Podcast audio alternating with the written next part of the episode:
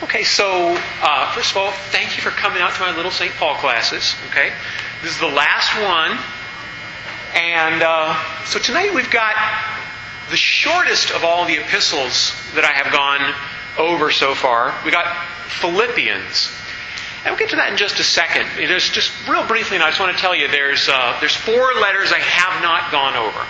All right, there's four letters I have not gone over, and I said this briefly before, but just to repeat: one and two Timothy. Titus and Philemon, or Philemon. Okay? 1 and 2 Timothy, Titus, and Philemon. Those are the letters I haven't gone over. And the reason why I haven't gone over them, uh, well, first of all, 1 and 2 Timothy and Titus, um, they're called the, the pastoral epistles. He's writing to specific individuals, okay? Timothy and Titus, giving them advice about how to uh, shepherd the flock, how to lead the flock, okay? Engaging in pastoral service. Uh, they're shorter. Um, they're easier to understand. Uh, I guess I just kind of figured they're, they're sort of self-explanatory. I don't really know if 1 and 2 Timothy, Titus really need a class uh, unto themselves. The other one that I'm not going over is Philemon, or Philemon. Shortest of all the Paul's epistles only one chapter, right? It's like two pages long. And that's just a real brief story about Philemon. Um, uh, there was a slave named Onesimus, and he ran away. Okay? And uh, Paul is sending Onesimus back to Philemon, right? Uh, and he's and in this letter he's saying, I want you to welcome Onesimus as a brother in Christ. And I need to say one kind of little preemptive thing. Just when we talk about Philemon, when you talk about uh, slavery as mentioned in the New Testament, one of the things to keep in mind, it's not what you think it is. New Testament, when they talk about slavery, we think Old South, we think plantations. That wasn't the reality at the time. Okay? If you want to have a decent understanding of uh, what slavery was in those days, think about Joseph from the Old Testament. Think about Joseph from the Old Testament. You could fall into slavery uh, by being captured in war. You could get into slavery if you fell into personal debt. Uh, you could you could you could end up in um, in slavery as a consequence for a crime. All right, but it wasn't a lifetime condition. It wasn't ownership of a human being. It wasn't something in which you sacrificed your rights. Slaves could vote. Okay, and slaves. Uh, uh, would, would rise up out of slavery. Like, like look at Joseph from back in the Old Testament. What happened to Joseph? Became second ranking in the whole empire, a slave. Okay? So when you think about slavery, you know, like, I just, I just don't want you to get uh, scandalized, get, uh, get uh, to misunderstand. But what we've got here is Philippians, all right? The shortest letter that I'm going over. And uh, it's unlike all the others because it's so personal. So we're going to talk about the background of Philippians just a little bit here. It's called the Epistle of Joy because Paul loved the church in Philippi. And he knew them personally. Okay? Uh, let's just have a, a real general background now about, about founding the church in Philippi. You've heard it before, but let me just, uh, let me just review it. It's all recorded in, in Acts chapter 16. Okay, Paul's going across central Turkey, right? Or Asia Minor. And uh, um, he says he wants to go up north, right up here, the northern part of Galatia. But he has uh, this dream, he has this vision um, of a man of Macedonia. This is Macedonia over here, okay, um, that region. Man of Macedonia says, Come on over and help us. And so he goes with Silas to Philippi. Right? So he goes with Silas to Philippi. Philippi, a very important town. Paul always went to important towns. Right? Remember, Philippi is an important town because it's on this road that's called the Via Egnatia. Via Egnatia connected Byzantium, uh, which is now Istanbul, uh, then was Constantinople, it's now Istanbul. Uh, it connected Byzantium with Rome. Okay, so all the traffic, all the commerce that was going by land from the east to Rome and back, it would go across the Via Egnatia and through Philippi. Okay, so Philippi is a real important uh, city. And by the way, Paul always went to these important cities. That's why we say, remember from last week, we said he didn't know the Colossians, he didn't know the Laodiceans. These were little wool sheep herding places. Paul went to important places. he kind of had a, str- a strategy about that. He went to these important places because he knew that people would go out from those places and help spread his message. Okay, um, uh, and, and, so uh, so he goes into he goes into Philippi. What's the very first thing that he does? Goes to the synagogue. All right, goes to the synagogue. He gets in trouble. People are jealous. He's got a lot of converts. Um, so, uh, uh, so Paul goes right outside of town, and you can still go outside of town in Philippi, and you can see where Paul went. And he went to a woman named Lydia, right? She was a dealer in purple goods. First Gentile baptized in the continent of Europe. He baptizes Lydia and Lydia's whole house. And he comes back into town after, I don't know, having dinner or whatever it was that he did. And there's a slave girl. Remember the story of the slave girl? Slave girl follows Paul and Silas around saying, Slaves of the Most High God, slaves of the Most High God, slaves of the Most High Gods, day and night. And Paul gets sick of it. Well, it turns out the woman was possessed. He does a quick exorcism. It shuts her up. Okay? She's free. Well, the people who were making money off of her prophecy didn't like that very much. Okay, they were she was this ancient version of the Psychic Friends Network. And they didn't like that very much because then she wasn't telling fortunes anymore. Okay, so they trumped up some charges against Paul. They beat him with rods. They threw him in prison. Well, back then, prisons weren't uh, buildings like we have. You can go to the prison in Philippi. It's just a cave. Right? So, the, so he, get, he, he gets in prison in Philippi, and that night, there's an earthquake. Right? Paul's singing in prison. Paul's praying in prison. The earthquake hits.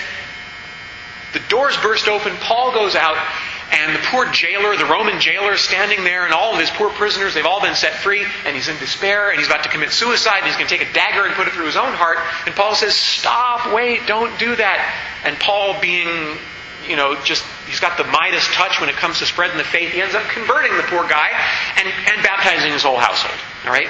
That's, that's, that's, the, way, that's the way Paul was. Um, and the very next morning, Paul announces to everybody he's a Roman citizen and they shouldn't have beaten him with rods. And boy, are they in trouble if word gets out. Say, Paul, get the heck out of town. Leave. So Paul flees and goes off to Thessalonica. That's how Paul founded the church in Philippi. Okay? And, um, and in the meantime, the church in Philippi ever since had been under persecution. Now, it's a real interesting little kind of side note here that, um, that the people Paul interacts with in Philippi. They're kind of emblematic of the whole church. You've got the wealthy, right? You got Lydia, the purple cloth dealer. You know, the purple cloth, that's expensive, right? Okay. Uh, you got the wealthy, okay, you got the middle class, you got the Roman jailer, and you got the poor. You got the, got the, the, the, slave girl. You got the Asiatic, Lydia, all right? She was not a Greek, she was an Asiatic. And you got the Greek, and you got the Roman, you got man, you got woman, you got Jew, you got Gentile, you got the whole church covered right there. Okay? So, ever since Paul gets run out of town in Philippi, the Christians in Philippi are living under persecution. Okay? And like Paul said to the Corinthians, this persecution draws you close to the heart of Christ. And just as a tangential side note, when things get bad, we have a way of overcoming our difficulties and banding together, don't we?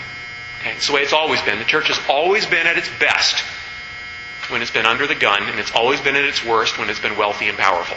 Right? So Paul knows uh, the church in Philippi is, is under persecution. They grow close to Christ. They grow close to Paul.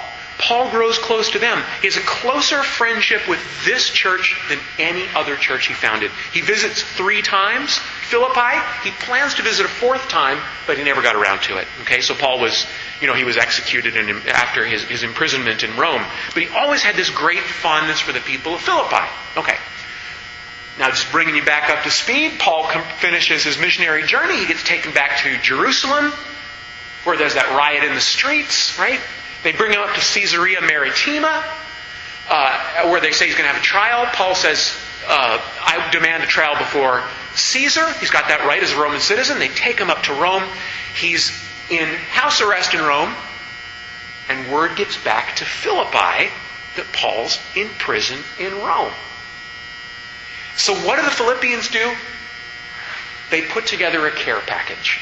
That's what they do. Okay? They put together, they take up a collection, and they send it to Paul in Rome along with a, a personal helper. Okay, a guy named Epaphroditus. He's going to be Paul's personal helper. He's going to live with him in Rome. Right? And Paul is so touched um, about, you know, the, the, after all these years, the, the Philippians uh, had remembered him. Um, and he's just so touched by this, and then something happens. Epaphroditus falls deathly ill. Something happens to the guy. I don't know what it is. Right? So Paul tells Epaphroditus to go back to Philippi. Don't ask me how he got there. Maybe he got better. I don't know. Um, but whatever it was, he tells Epaphroditus to go back to Philippi, and Paul sends a letter along with him. That's the letter to the Philippians. Why did he send a letter along with Epaphroditus to Philippi? Well, one thing was to kind of kind of cover poor Epaphroditus' behind, okay, because he wasn't supposed to ever come back. This was a one-way trip. So here he's coming back.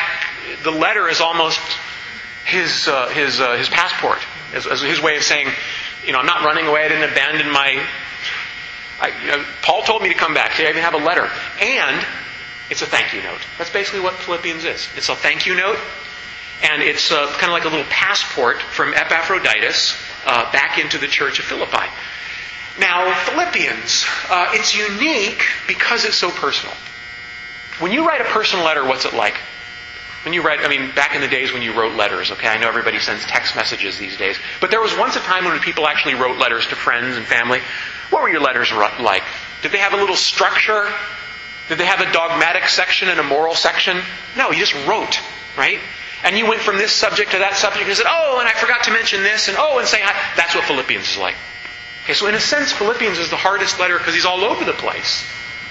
In a sense, it's one of the most valuable letters because he's speaking really from the heart. Okay, so, uh, you know, if you write a letter to the editor, for example, you're going to write a letter to the Washington Post, or you're really fed up, you're going to write to the New York Times, or whatever it is. You make sure it's logical, structured, ordered, this is the way Paul wrote letters to, to communities when he was trying to settle arguments. Here with Philippians, he's writing a personal letter, okay? Um, uh, so it is kind of disjointed. St. Polycarp, uh, an ancient bishop, he was bishop in the south of Turkey, he actually mused that it was, that it was three or four letters. And so we're, it's, it's, one of these, one more Pauline mystery. Was it four letters? Was it three letters? Was it one letter? We tend to think it was one letter. We don't have, but anyway, we've got this ancient source saying that it's more than one letter.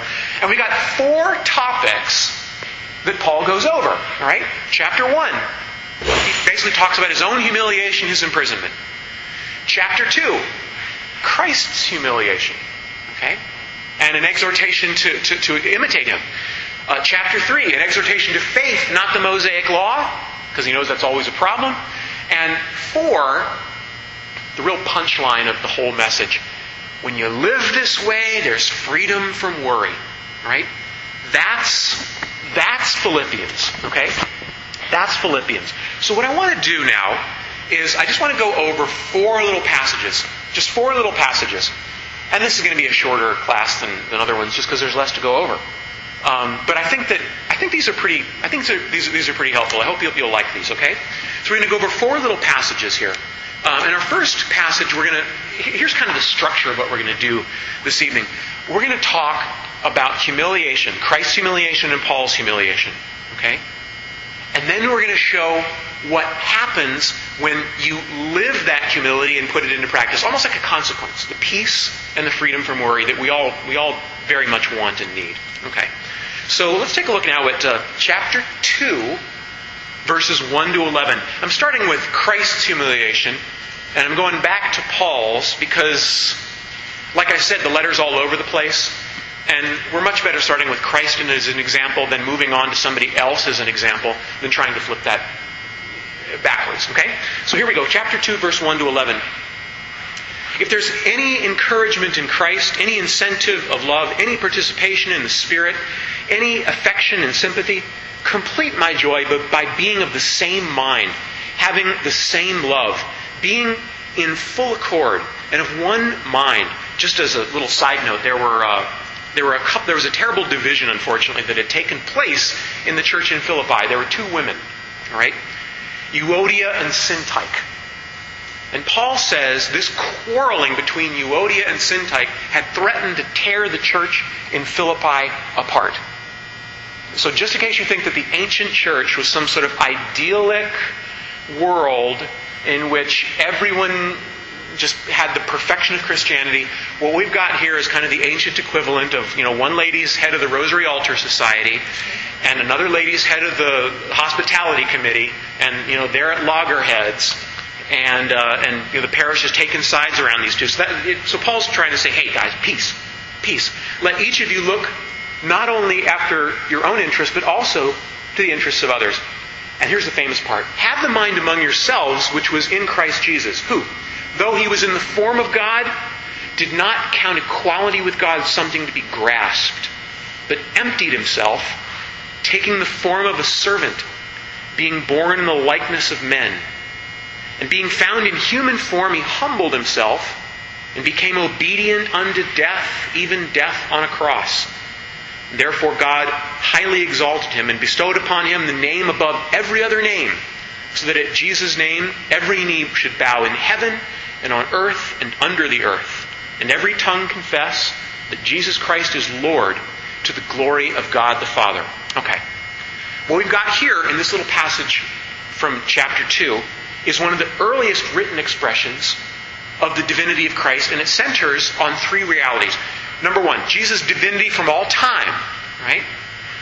Number two, Jesus' humility in becoming man and accepting death. And number three, his exaltation and ours. Let's take a look at each one of those, okay? Uh, he says, though he was in the form of God, um, Jesus did not.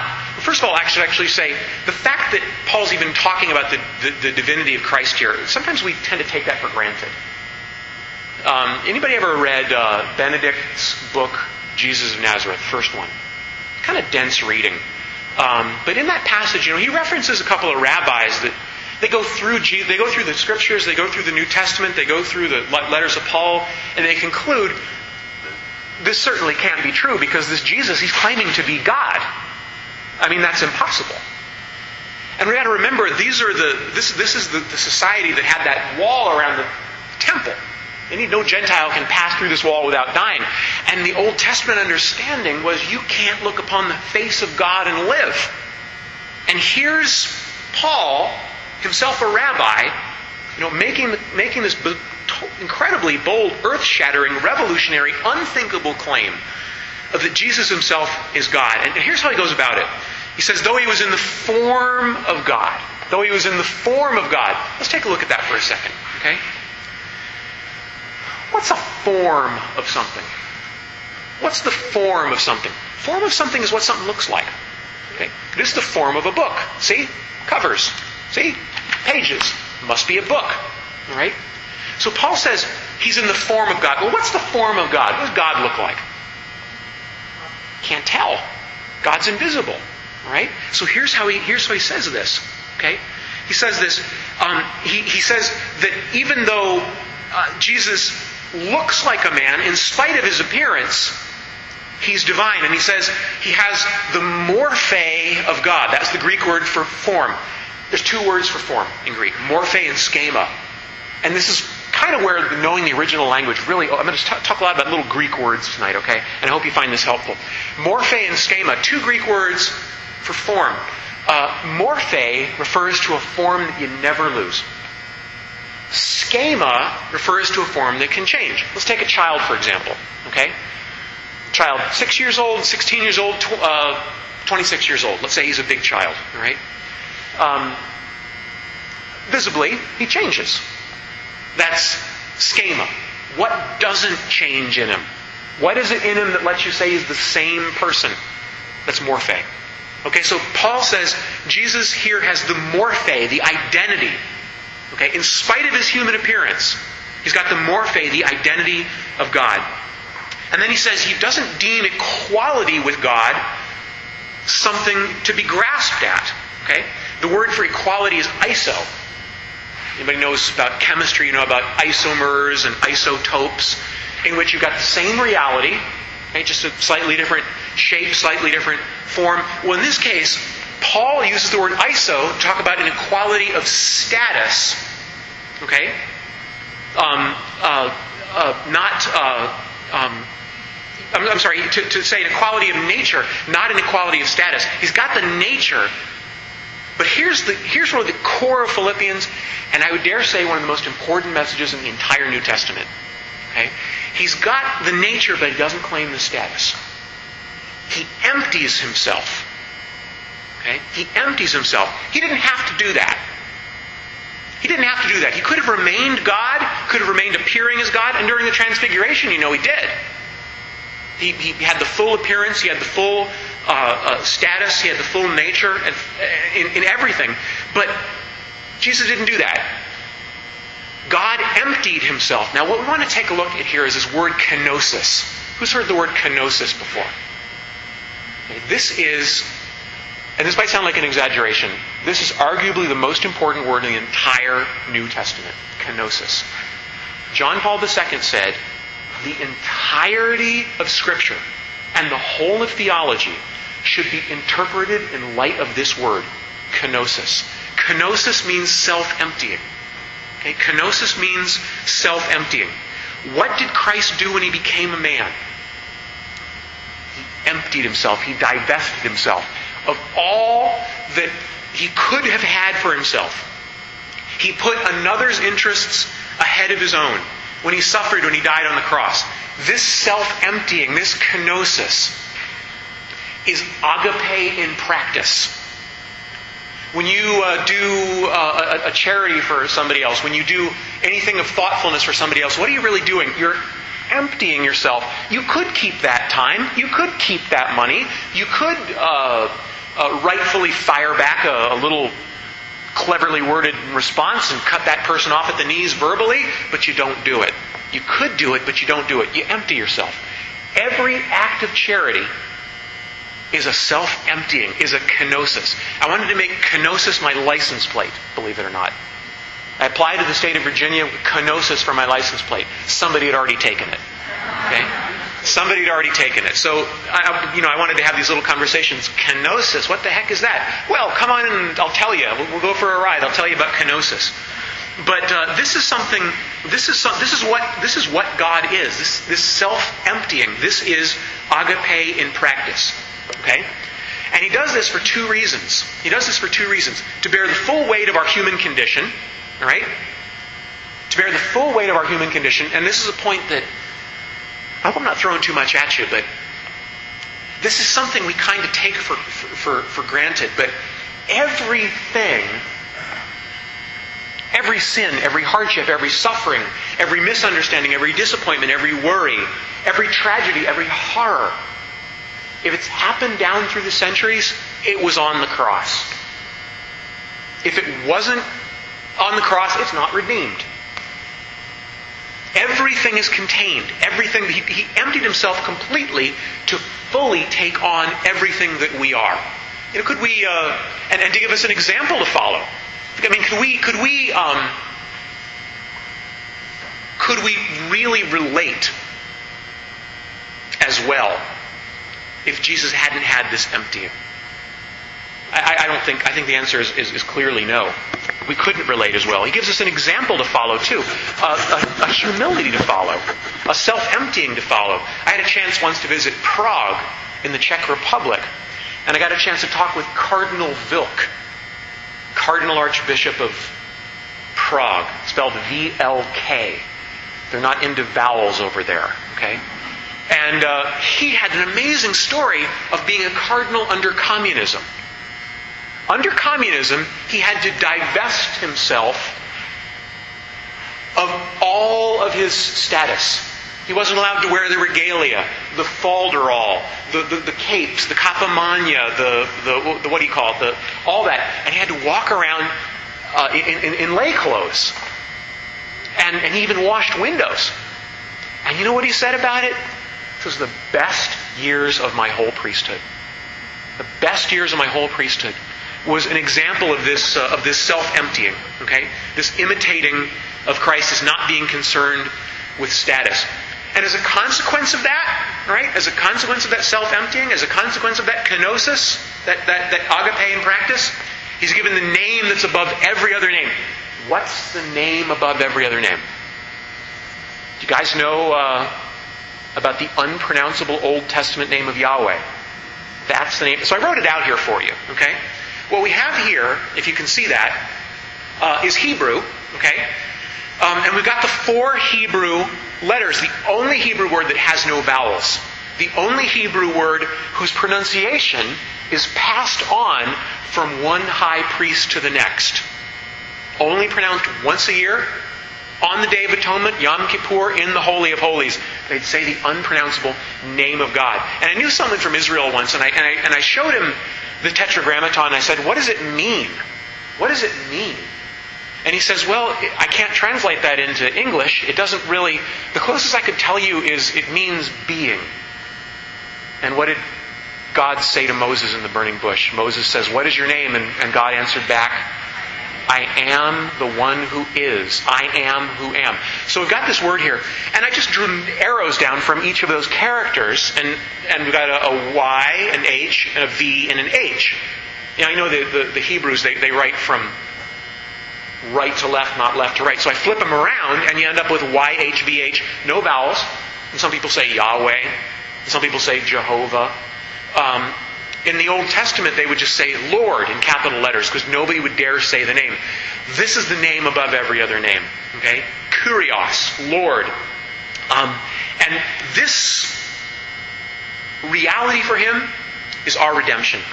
We're united to him in, in his divinity. And sometimes I, I think this is a point maybe I guess it's hard to preach on, it's hard to understand, it's hard to get across, but are you aware that Jesus did more than just undo what Adam did? He did more than just kind of forgive the sin and make it like it never happened. If Adam had never, let's pretend like there'd never been a sin. Okay? There'd never been an apple, there'd never been uh, any other sin, all the way down to our present age, all the people, we'd all maintain perfect unity with God we would not have a claim to the heavenly reality that we have a claim to now. Now, this is speculative theology because some people say that God would have become a man anyway and united humanity to himself anyway. But because humanity and divinity were united, we're raised up to the level of God. That's what heaven is. That's what heaven is. We're raised up to a nature beyond our own because Jesus united human nature and divine nature in his person. That's the name above every other name. His exaltation and ours. Okay? So all that is, is, is in, this, in this little passage. It's a little passage here from, uh, from Paul, all right? Paul's own humility. Paul's own humility, the consequences of this. He's talking in chapter 1. I'm taking from 21 to 26. For me, to live is Christ, and to die is gain. If it's to be life in the flesh, which means fruitful labor for me, Yet, which shall I choose, I cannot tell. I'm hard pressed between the two. My desire is to depart and be with Christ, for that is far better. But to remain in the flesh is more necessary for your account. Convinced of this, I know I shall remain and continue with you all for your progress and joy in the faith, so that in me you can have ample cause to glory in Christ Jesus because of my coming to you again. Well, this is kind of a neat little passage here. This is a very personal thing here. Um, Paul has this phrase, to live is Christ and to die is gain. You heard that before? Heard that before? Yes? No? Okay. Yes. Uh, now you have. To live is Christ. And it makes a little uh, examination of conscience here. Paul's saying, in a sense, you know, before my conversion to the faith, I look back on it now, it's like I wasn't even alive. It's like I wasn't even alive. And all that that, that happened before, uh, I mean, to me, to live is Christ, the present of my life.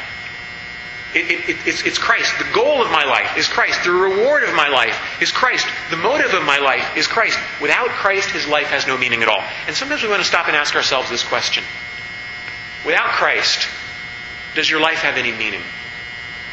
You know, the answer should be no. He's not just a part of our lives. The one thing Christ can never be is sort of important. If he's God, and we're saying he is, then he's everything.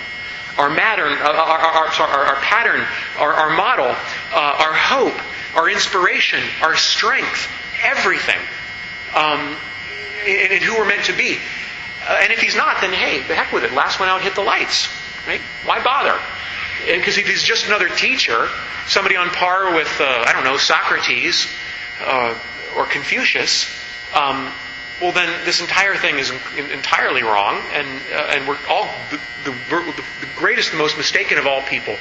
And Paul has that phrase, to live is Christ. It's a little examination of conscience, actually, ju- just in those words. And he says, to die is gain. Now, that's easier. That's easier to understand. He's talking about the greatness of heaven.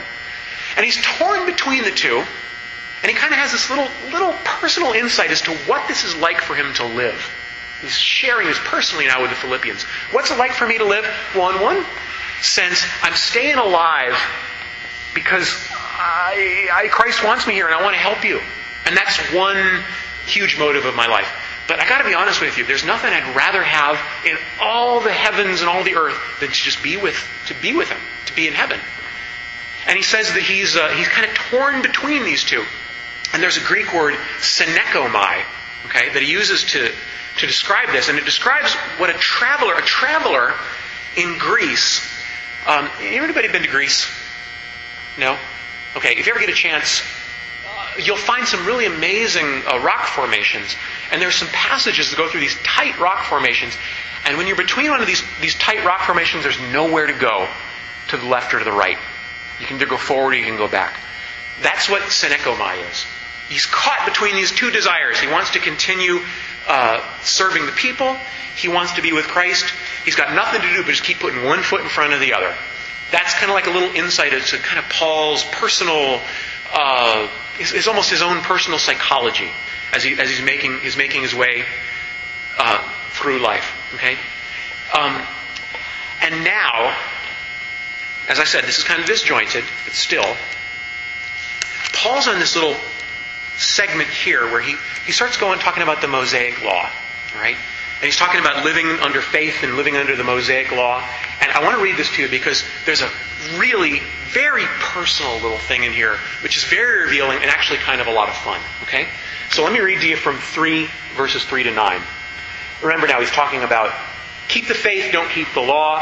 He says, if, if we are the true circumcision, we who worship Christ in the Spirit, the glory of Christ Jesus, and put no confidence in the flesh, though I myself have no reason for confidence in the flesh also. If any other man thinks he has reason for confidence in the flesh, I have more circumcised on the eighth day of the people of Israel, of the tribe of Benjamin, a Hebrew, born of Hebrews, a law the, as the law of the Pharisees, as to zeal, a persecutor of the church, as to righteousness under the law, blameless.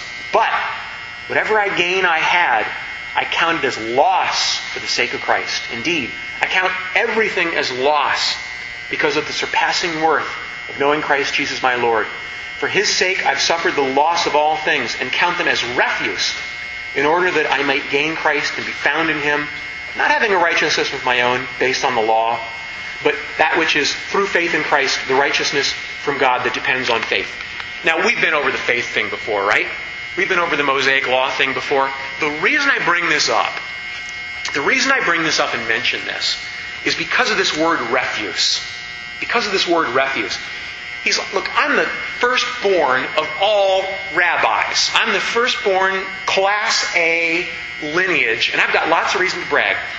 But you know what? I count it all as loss. In fact, I look upon everything that isn't Christ as refuse. And here's where Paul's very, very personal.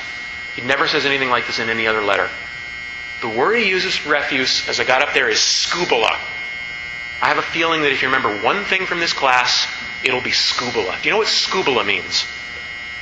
Skubala is a strong, earthy expletive that means human excrement. Four letters starts with an S.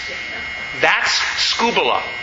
Now, no Bible translator ever puts the four letter word between the covers of a Bible, but that's what the word means. That's what the word means. Paul says anything that's not Christ is skubala. And you know what he means by that? Anything which is not kenosis is skubala. Now, there's something you can live your life by. If it's not kenosis, flush it. All right? And I, I, sometimes I think about that sometimes. I, can either have kenosis or I can have something I should flush. What should I choose? And that's what Paul says. And this is one of the little insights that you get in, into Philippians. He doesn't say anything like that in any other letter. All right? Everything is not kenosis, is skubala.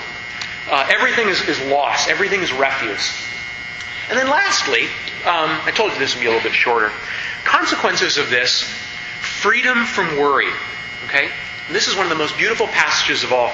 I'm going to read from 4 to 9, not from 1 to 9. Chapter 4, verses 4 to 9. He says, Rejoice in the Lord always. I say it again, rejoice. Let all men know your forbearance. The Lord is at hand. Have no anxiety about anything, but in everything, by prayer and supplication with thanksgiving, let your requests be made known to God. And then the peace of God, which surpasses all understanding, will keep your hearts and minds in Christ Jesus. Finally, brethren, whatever is true, whatever is honorable, whatever is just, whatever is pure, whatever is gracious, if there's any excellence, if there's anything worthy of praise, think about these things. What you've learned and received and heard and seen in me, do. And then the peace of God will be with you. Okay, you've heard that one before, right? One of the most beautiful passages. This is the consequence of, of kenosis. That's really what this is. The consequence of your of your of your willful self-emptying. And there's a big difference between willful self-emptying and self-emptying that's against your will. Okay? Uh, there's really no virtue in groveling or grumbling, uh, um, you know, that some misfortune befell you. It's the free giving. It could be time, could be money, could be attention, it could be uh, your your rights, could be some act of forgiveness that you give. It's the free giving. And he says that this is this is one of the consequences of it. Freedom. Freedom from worry and peace. And he says, Rejoice in the Lord always. Rejoice in the Lord always. Think about who's saying this. A guy in prison. Okay? Think about the people who he's saying this to. People in persecution. Now, those words, those words aren't just empty. Rejoice in the Lord always. And just in case you don't get my point, I'm going to say it again. Rejoice. Rejoice. How's that possible? How is that possible you can rejoice always in prison, in persecution, in pain? It's only one way. Only one way. When you know that you can't lose your treasure, nobody can take it away from you. Okay? That's, that's what Paul's talking about. And that, that, that's precisely what accrues in you. I'm sure I told you that story about uh, um, the brothers Karamazov, right? Yeah, the, the brother, the, story of the brothers Karamazov, but the woman, Madame Polakoff, wants to get her faith back. And she wants it to be proven to her. She wants it to be taught to her. And the priest, uh, Father Zosima, he says, I can't prove it. I can't impart it. I can't make it a logical treatise or a syllogism, but you can get it back by living it. Because then it's in you and you can't lose it. That's how you get it back. And so Paul's saying, you know, here's something, nothing can ever get me down because my joy is not in this world. Nothing in this world can ever get me down because my joy is not in this world. And um, I mean, pardon me for throwing so many, so many Greek words at you this evening, but this is just so cool what he says. He says, um, everyone should see your forbearance. Everyone should see your unselfishness. The Greek word is epieikeia. And we need to look at that for a second because it's such a beautiful concept. Everyone should see your epieikeia. What's epieikeia? Before I tell you what epieikeia is, do you think there's a contradiction between mercy and justice? Do you ever stop and think there's a contradiction? I can be just, but then I've got to stop being merciful. Or I can be merciful, but if I am, I'm, I'm not being just. Epieikeia is a word that encompasses both. It encompasses, it's, it's an idea that in God, there's a mercy that's so grand, it's so broad, that it is justice a justice so broad that it is mercy. Here's an example of epieikeia. Let's pretend like we're teaching a classroom full of students, okay? And uh, three students take a test. One student gets a 90, one student gets an 85, one poor student gets a 60 on his test. Okay? Um, you find out later that poor student that got a 60 had a death in the family that week. Knowing and understanding that, you know that 60 might be far well more valuable than that 90. Heck, compared with what happened to him, compared with what happened to other kids, his 60 might, might be worth uh, a, 100. That's epieikeia. It's mercy that goes beyond justice. It's mercy that's, it's justice that's so broad that it's no longer strict. Okay? And this is what he says that you should be, uh, this is what he said that you should be showing to everyone. This is the way God judges us. And what we've got here, rejoice in the Lord always, let your epieikeia be known to all. Take those two ideas, joy and epieikeia. You know those two very good barometers of holiness. Two very good barometers of holiness. If you want to know, Teresa of Avila said the same point 1,500 years later. She's one of my favorite teachers. Teresa of Avila, 1,500 years later, she said, two things that you can tell that somebody is a holy person. Number one, they have joy. There's no such thing as a sour faced saint. They're not so holy, they're not so mad that they're, they're holy. Joy, irrepressible joy. And number two, she said, gentleness. And gentleness in three ways gentleness with yourself, gentleness with others, and gentleness with God. If you see joy and gentleness, you've got a holy person. That's what Paul's saying in one little line, 1500 years earlier. Rejoice in the Lord always. Let your epieikeia be known to all. This tender quality of mercy. Gentleness with God, gentleness with yourself, gentleness with others. And then you, then when you, when, when this is, happens, you, you dismiss all anxiety from your mind. There's something inside you you can't lose. It's a freedom from worry. Okay? And he says uh, um, there's, a, there's a, a, a peace beyond all understanding that'll guard your hearts and minds in Christ Jesus. Why is the peace beyond all understanding? Because you can't produce it, that's why. If this peace was something that you could produce, you could understand it. I'm at peace because of my stock portfolio. I just got the report today. I'm just at peace. Well, not really. I mean, I don't care how good the, I don't care how good the report was. Uh, I'm at peace because I just got a promotion. I'm at peace because I just got a raise. I'm at peace because whatever it is. I'm at peace.